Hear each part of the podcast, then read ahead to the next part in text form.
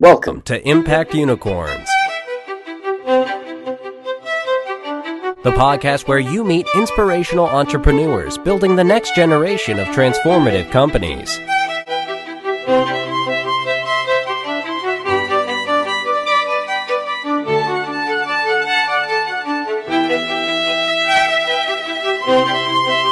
And now, here is your host, Dr. Indranil Ghosh, award winning author, investor, and advisor to global leaders. Hello and welcome to Impact Unicorns live stream. I'm your host, Indranil Ghosh. And today I'm super excited to welcome Dina Buchanan and Michael Moran from the Preferred Climate Resilience Group to the show. And today we're going to be talking about sustainable workforce housing, which I look at as an ESG twofer, because not only are you building affordable family housing for uh, families, uh, which is a real quintessential element of the American dream, but it's also so important for family well-being and a, a pathway to, to wealth creation. But also, we'll talk about how to do it in a sustainable way in climate resilient parts of the country using sustainable materials and having a, a you know a low energy uh, footprint and being uh, you know easy on the environment in terms of carbon footprint. So who better to talk about this than than Dina and Mike? Dina has almost 20 years of experience in commercial and residential real estate. She's focused a lot of that time on single family homes and has acquired or been responsible for overseeing approximately $200 million of assets in real estate. Now, Mike um, is a well known author. He's also an Emmy winning documentarian. And uh, on top of that, uh, to boot, he's an ESG and impact investment strategist. So delighted to have both of you on the show. Good to be here. Yeah. Well, Dina, maybe I can start with you. Um, you've had a long um, and illustrious career in real estate. Perhaps you can tell us about, you know, how you got started in the business and what trends have you seen uh, in recent years that have led to this opportunity in sustainable workforce housing? It's a great question. Um, I started probably, my husband and I, back in about 2002. Uh, we took the journey into residential real estate investing. We both had, you know, advanced degrees, went to school, and had great corporate jobs, but we didn't have time. And we wanted to start a family. So that's really what sparked us to look for our more. And it always led back to real estate. Um, and we did very well with single family homes. And within a couple of years, we realized that passive income, obviously, as most people do, um, doesn't, you know, it, we could really exponentialize if we went into multifamily. So we had moved into our first multifamily property, and I think we got addicted to the fact that wow, we can have this many um, opportunities under one single roof, um, and that led to an opportunity for our first syndication, and that's when we really got um, the the big insight about how passive income works and the opportunity to create more um, buying power with our capital and having it, you know, multiply. Um, now, as the years have gone on, we've all seen different trends in the market, um, and we're seeing, as I'm sure a lot of you have, is that you know workforce housing is really in demand and needed right now.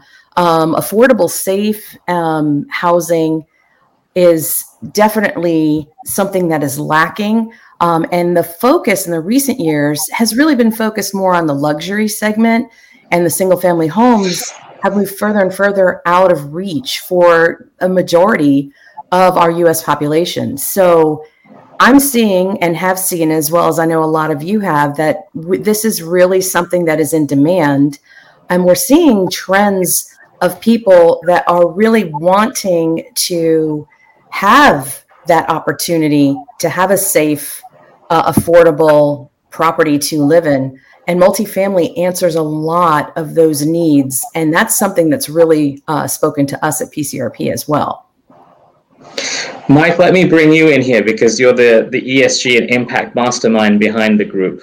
Um, how do you see the different sources of impact from, from this strategy, which is uh, building these multifamily uh, climate resilient properties?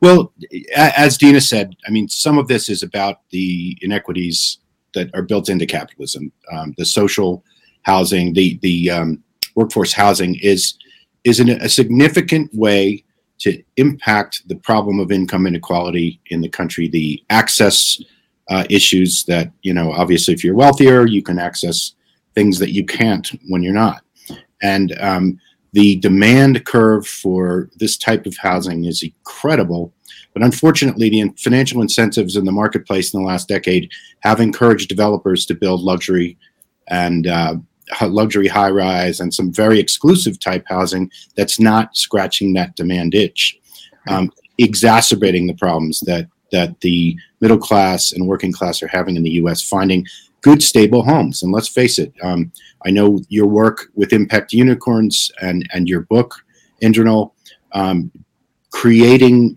the kind of ladder that is needed in any society for people to progress and to, to prosper um, starts with having a stable place to live. A dwelling is enormously important. So we take it from that standpoint. But then, of course, climate is an issue. Um, we can um, look at uh, climate risk in these investments as an opportunity to address um, some of the things that will make these uh, properties as investments less successful. Uh, it's still in off the radar of many people who do this kind of work the investment that you make in a property first and foremost as they say in real estate it's it's location location location and if your location is miami beach or on the san andreas fault there is an issue there. And it's not just the question of if a hurricane or god forbid a fire or earthquake destroys the actual property. That's unlikely. It could happen. The real issue is that the insurance industry has has awakened to this risk. Um, they are piling on rate increases. In, in addition, municipalities and utilities are having to upgrade to make their their um, infrastructure more climate resilient, and that's leading to special assessments. It's leading to tax rises, and who are those tax rises? Ideally, get uh, get, get targeted to um, out of town owners. So somebody who owns a multifamily is somewhat politically vulnerable to being specially assessed for infrastructure changes in the city. So all of these things go into the thinking that we have. We don't want our margins destroyed. We don't want our properties destroyed. We want people to live in safe, sustainable environments. Um, the final thing I'll say is when we uh, acquire a property or are part of a group that acquires a property, we look very hard at what we can do to improve the environmental footprint and performance of that property. Whether that is improving, you know, windows that can be replaced for efficiencies and energy, whether there's some landscaping that can be done to prevent flooding in the in the in the area. Um, there's all sorts of small things and large things that can be looked at, and we try to work that into our business plan. Well, one of the things that you mentioned about uh, um, you know the lack of uh, uh, affordable multifamily housing is really shown up in the data. I think if you look at the last uh, 30 years and the real cost of housing uh, in the US and actually in a lot of other developed countries with large urban populations. In real terms, it's increased threefold. So when you're looking at people who are, you know, um, you know, the, the working families uh, of the of the of this world, you know, in terms of disposable income, housing has, if they want to buy and own their property, has taken up such a huge amount of that disposable income that it's basically priced them out of the market. Um, you know, I've got a perfect example of that from my own life. My father purchased the house that I grew up in in 1966 in Clint, uh, Clifton, New Jersey, for approximately twice the amount of money he was paid uh, every year. Um, that house, uh, when I, last time I looked, it was when I wrote a, a, a recent book, um, was going for something like six hundred thousand dollars. The average wage has not increased uh, sevenfold. So it, in some markets, New, New Jersey is a good example. Some markets, the uh, the acceleration of the cost of a single family home is has gone way beyond three three uh, three x. So yeah, it is absolutely a huge pain point, and and bundled with education, it, it is a it has absolutely removed some of the pegs of the ladder that used to be uh, the American system. If you're enjoying Impact Unicorns, don't forget to like, subscribe, and hit the bell to receive notifications of new shows. Bring the most relevant impact venture stories to the podcast. If you would like to review the show, go to the Apple Podcast mobile app or iTunes to leave a rating and review. Tell me about how to fix the problem from um, you know an investment standpoint, because it's you know it, it, costs what it costs to build a multifamily thing from scratch, right? Right. But that's not your strategy. Your strategy is uh, is smarter than that. Tell us about how you go and square the circle on building units in a way which the cost and the the, the sort of revenue make make a ton of sense from an investment standpoint. So we go into um, markets and we're looking at a class B uh, strategy type multifamily property. And a class B is a probably a 10 to 20 year old property. And taking that and improving, making improvements that are, you know, energy efficient with green materials, aligning with sponsors that do those things when necessary. Um, and that allows um, the opportunity for people that are in that area to rent um, at a reasonable rate. To your um, comment before, I saw a, a graph this morning somebody sent to me from October about the rental increases and how in certain markets they're up anywhere from 18 to 24 percent. Um, and so that is really impacting um, areas and people in those areas. So, what we can do is we can go into these markets and create uh, safe, affordable um, multifamily housing. Um, and that actually is going to be a huge opportunity for this for the area, for the people in that area, uh, because we'll identify obviously markets that have uh, less climate volatility, and we'll focus on cities in those areas that meet all of our requirements. And it will actually benefit having um, reducing a carbon footprint, having more multifamily opportunities available for people, having an opportunity where um, you know transportation systems can be they could be a part of a city that's got a good mass transportation system that gets them to and from work that reduces a lot of that carbon footprint as well. But people that are in a community like we're discussing and they have uh, their bottom line is lower because they are in a more energy efficient type unit. Their bottom line is going to be lower. That's going to help them, but it's also going to help the building and the investors that are invested in that building because they'll have longer tenant retention. Um, the, the higher the occupancy, the higher the value of the building, um, and the better the cash flow. So win win.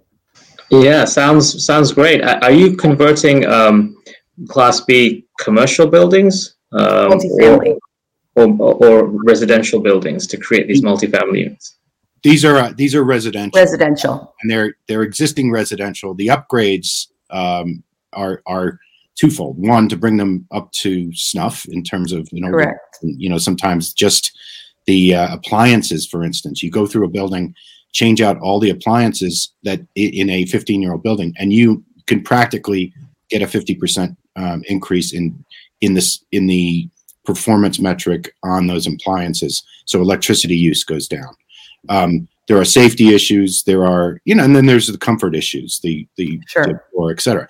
But the other side of it is you know as you know dina was saying we go we go to markets that have this in mind already Okay, so we're talking about Denver and Colorado Springs and Nashville and Charlotte and Raleigh. Mm-hmm. These are these are not the Austin, Seattle, Boston, New York markets where mm-hmm. this stuff is out of reach.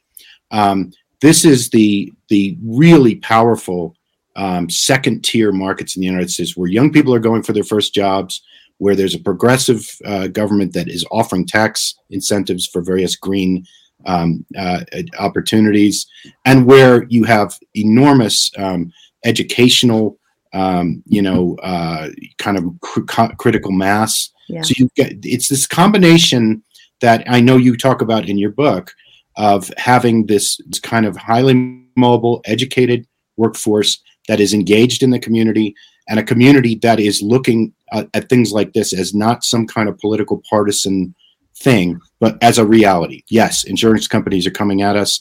The bonds are harder to float in a city that's underwater. No pun intended.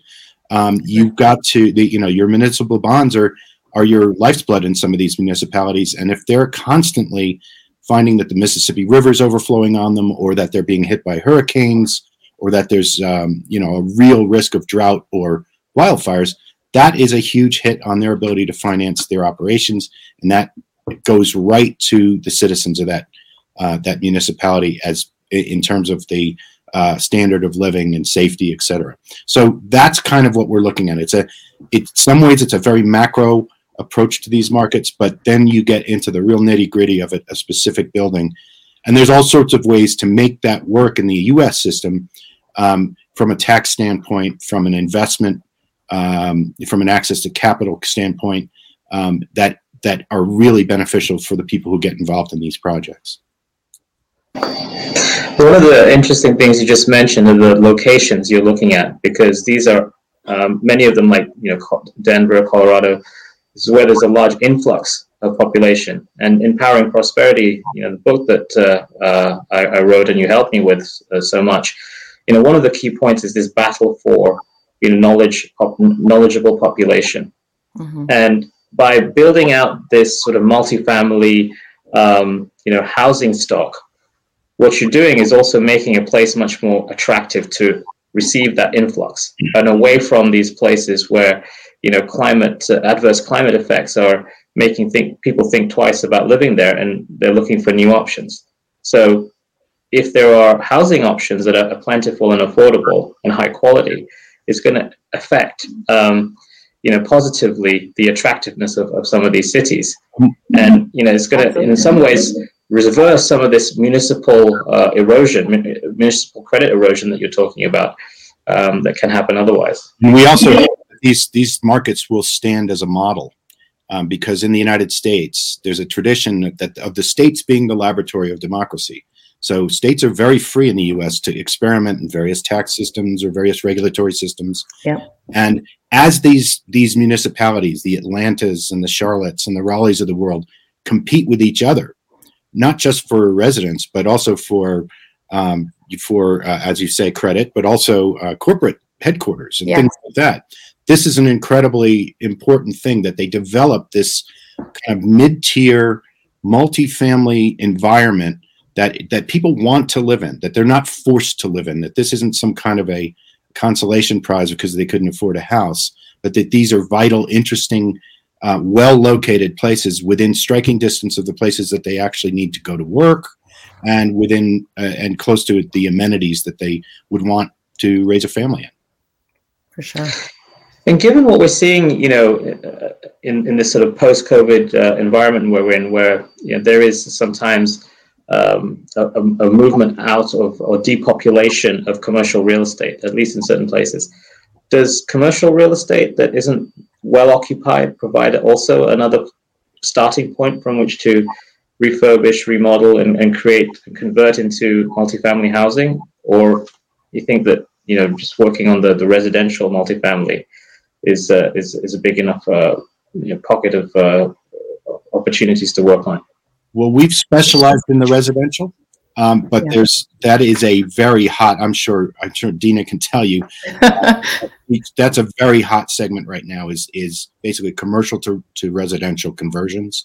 Dina, do you have you followed that much? Yes, I was going to just jump in and say we have seen a lot of that. Um, I live in Central Florida, and we have seen a lot of that type of conversion uh, for the same reasons as Mike described, and we talked about a few minutes ago.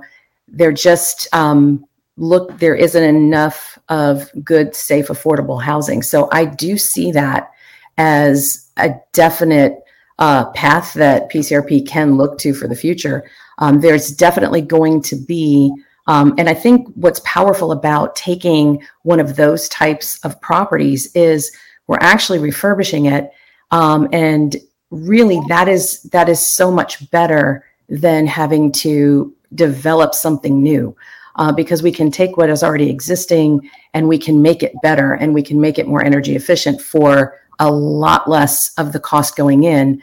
And it's in very attractive areas. Um, it, it, these markets that uh, Mike had mentioned, these are places where you see companies like Amazon, you see bigger com- companies um, opening these big uh, warehouses and plants and and higher uh, opportunities for people to get good, solid jobs once they've graduated from school um, and raise a family in these markets. So I think we're going to see a lot of that um, coming down the road as well as what we're doing with PCRP with multifamily. Well, this is a fascinating opportunity, and you know, if there are any questions for Dina and Mike, do pop them into the chat, and we can uh, have them address it. But just putting my investor's hat on for a moment, basically what you're telling me is that there's an overlap between some of the more climate resilient parts of the US, as well as the ones which are attracting new educated population where companies are relocating uh, because you know they're just better places to do business than some of the overpopulated climate challenged uh, you know areas often on, on the on the coast for example yeah. Uh, so you got great fundamentals there. You've got receptive government, um, probably you know tax incentives. I can give you a so, great example too. Um, here in Florida, um, Disney, Walt Disney World, they're moving a lot of their studios um, and their production from Los Angeles, Anaheim, down to Lake Nona, Florida, which is Central Florida, Orlando. Um, and they're doing it for the very reasons you just described as an investor. Uh, the property value, what they can, how much land they can actually buy, what they need, um, the tax advantages and the tax incentives. And with that is going to come jobs. And with jobs is going to come a requirement for housing. Absolutely. And you take on, on top of that the ability to sort of upgrade existing properties, maybe even commercial real estate into these, you know, desirable higher rent uh, uh, properties, and you can see quite quickly, I think, wh- why this makes a ton of financial sense. Yeah. Um, one thing you need to always bear in mind with this is that you know on the big picture, uh, real estate, the the built world, as as we say say in the sustainable world, um, is you know 29% of all carbon emissions. That's an enormous number.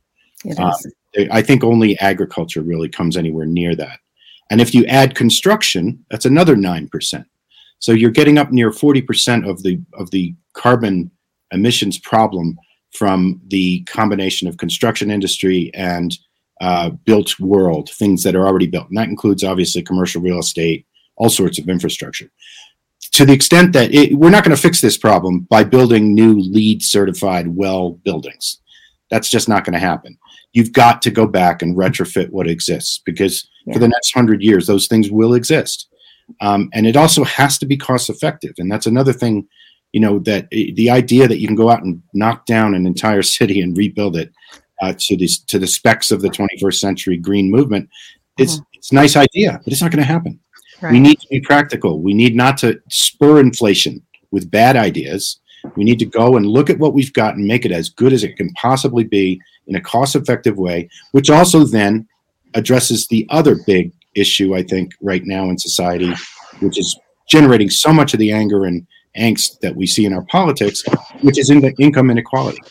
Um, the, the idea that people can't access the fruits of their government, the fruits of their societies, and their the prosperity that they see all around them because they are absolutely un- inundated with with uh, over uh, they're overburdened with with the costs of just basically getting by.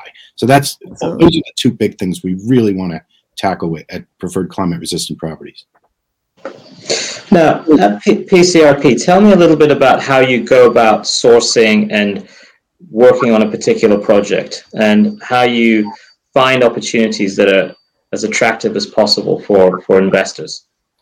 So, what we do is we align with particular sponsors um, in this industry who have and share the same values and principles that we do at PCRP. We call it aligning profits with principle. And so, we're going to work with uh, sponsors that do, number one, uh, share the vision in the markets that we choose.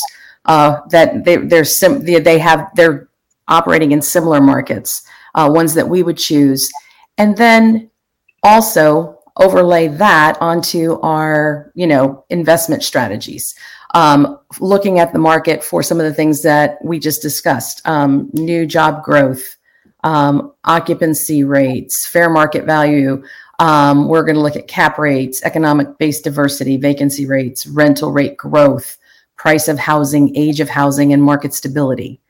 Um, and we're going to run those numbers. We have a, a our own underwriter that when we get uh, the PPMs from these sponsors that we run the numbers through ourselves to make sure they identify with what we feel is appropriate for our group. And then we'll go ahead and you know work with sponsors that have a long standing track record of success with their projects.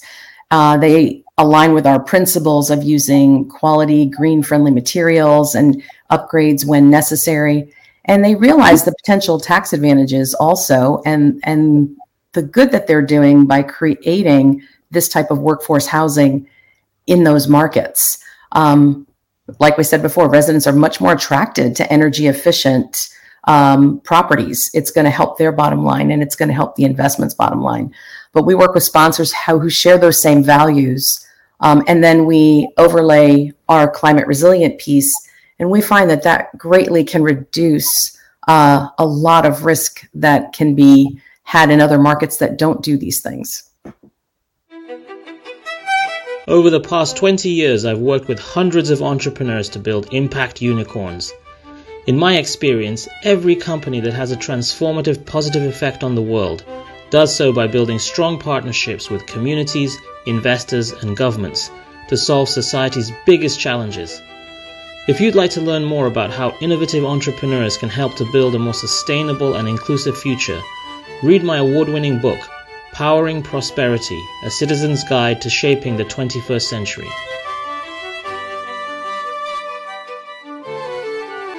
You mentioned tax advantages a number of times. I wonder if you could give me a couple of examples of um, the kind of tax advantages that investors can can receive through this this type of uh, investment.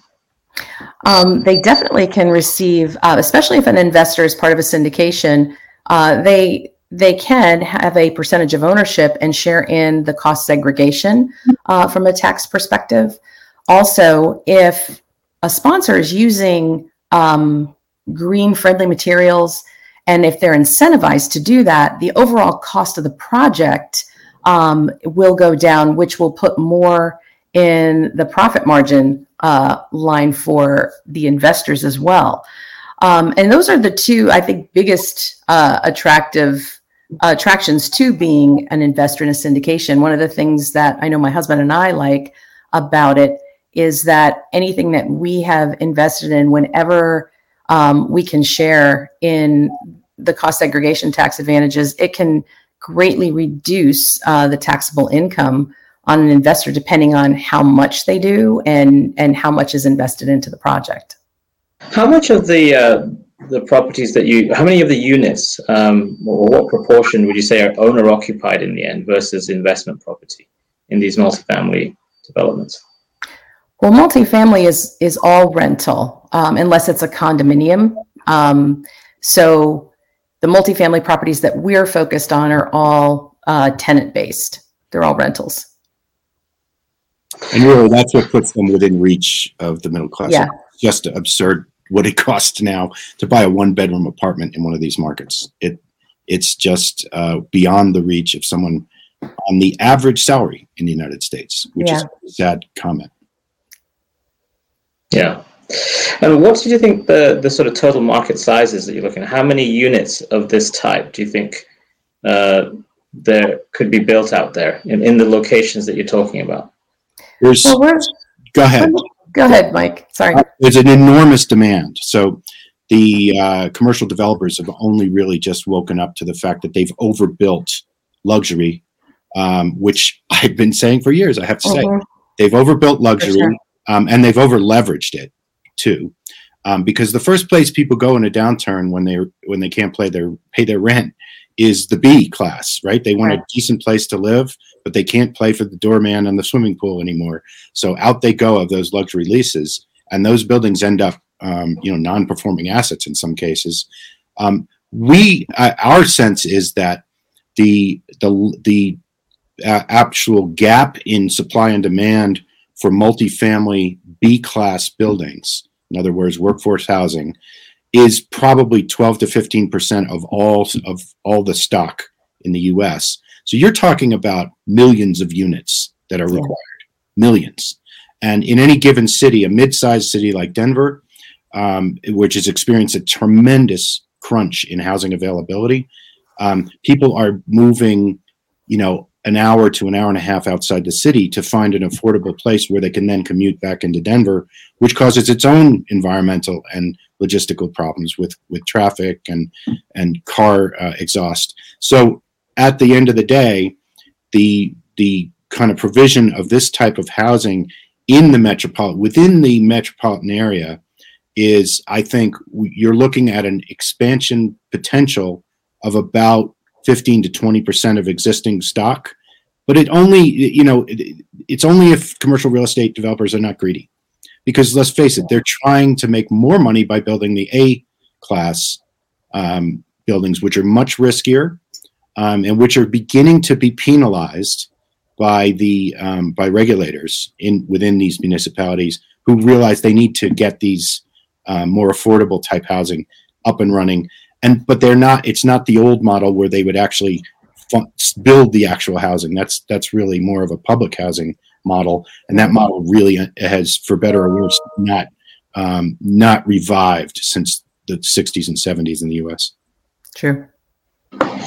So again from an investment standpoint you're partly cushioned by the tax advantages but also the, the, the, the cyclicality is much less because in a downturn you know, there's always be demand for for these types of units. So um, we're protected on that side as well. That was shown in 2008, pretty pretty uh, yeah pretty convincingly. Uh, A's and A, A class really took a hit. They went down to nearly not you know 10 percent vacancies, um, and you know the B class barely moved. They it barely yeah. ticked at all. So, um, and then you know the other thing is in that type of a real estate crash where people are losing their single family homes, uh, this is where they go. Yeah. Uh, so uh, ultimately, there there's a, a, number of inputs that that sustain this as a as an investment class, and it, we'd be remiss if we didn't mention that you know these investments also have passive income instru- distributions on a re- regular right. basis, which um, are hugely tax advantaged. So you are la- actually collecting money as you go along. It's not just putting your money into the property and waiting for the sale of the property to accrue right. to to take your profit. You get a distribution a, as these things perform over the years, and that's um, taxed very lightly in the U.S. system. So, how many projects is the group working on at the moment, and um, what are your you know growth plans and, and your, your, your roadmap going forward? Well, we are always on the on the lookout. Um, we're currently scoping something in the southeast. Yeah. We have to be, you know, uh, SEC rules. Very mindful. Yeah. Careful about not getting specific uh, uh, um, in front of people who we haven't spoken to and um, really understood their real their their investment strategies and, and desires. Um, and in fact, that's that brings up a good. Um, uh, we have a constant deal flow but we need to have a conversation with anybody who we actually share detailed investment um, opportunities with because of for very good reasons good regulatory compliance reasons. Um, so in fact uh, you know our website which is www.pcrpgroup.com um, it, it, involves uh, has a place where you can say invest with us and we will take you through that process. And then we also have and i hope you'll help us uh, get out there Indranil, um, a calendly link a link directly to dina's calendar um, where you can put time with us to, to have a conversation about what it is your goals are whether our strategy fits your goals and um, then more detail on specific projects.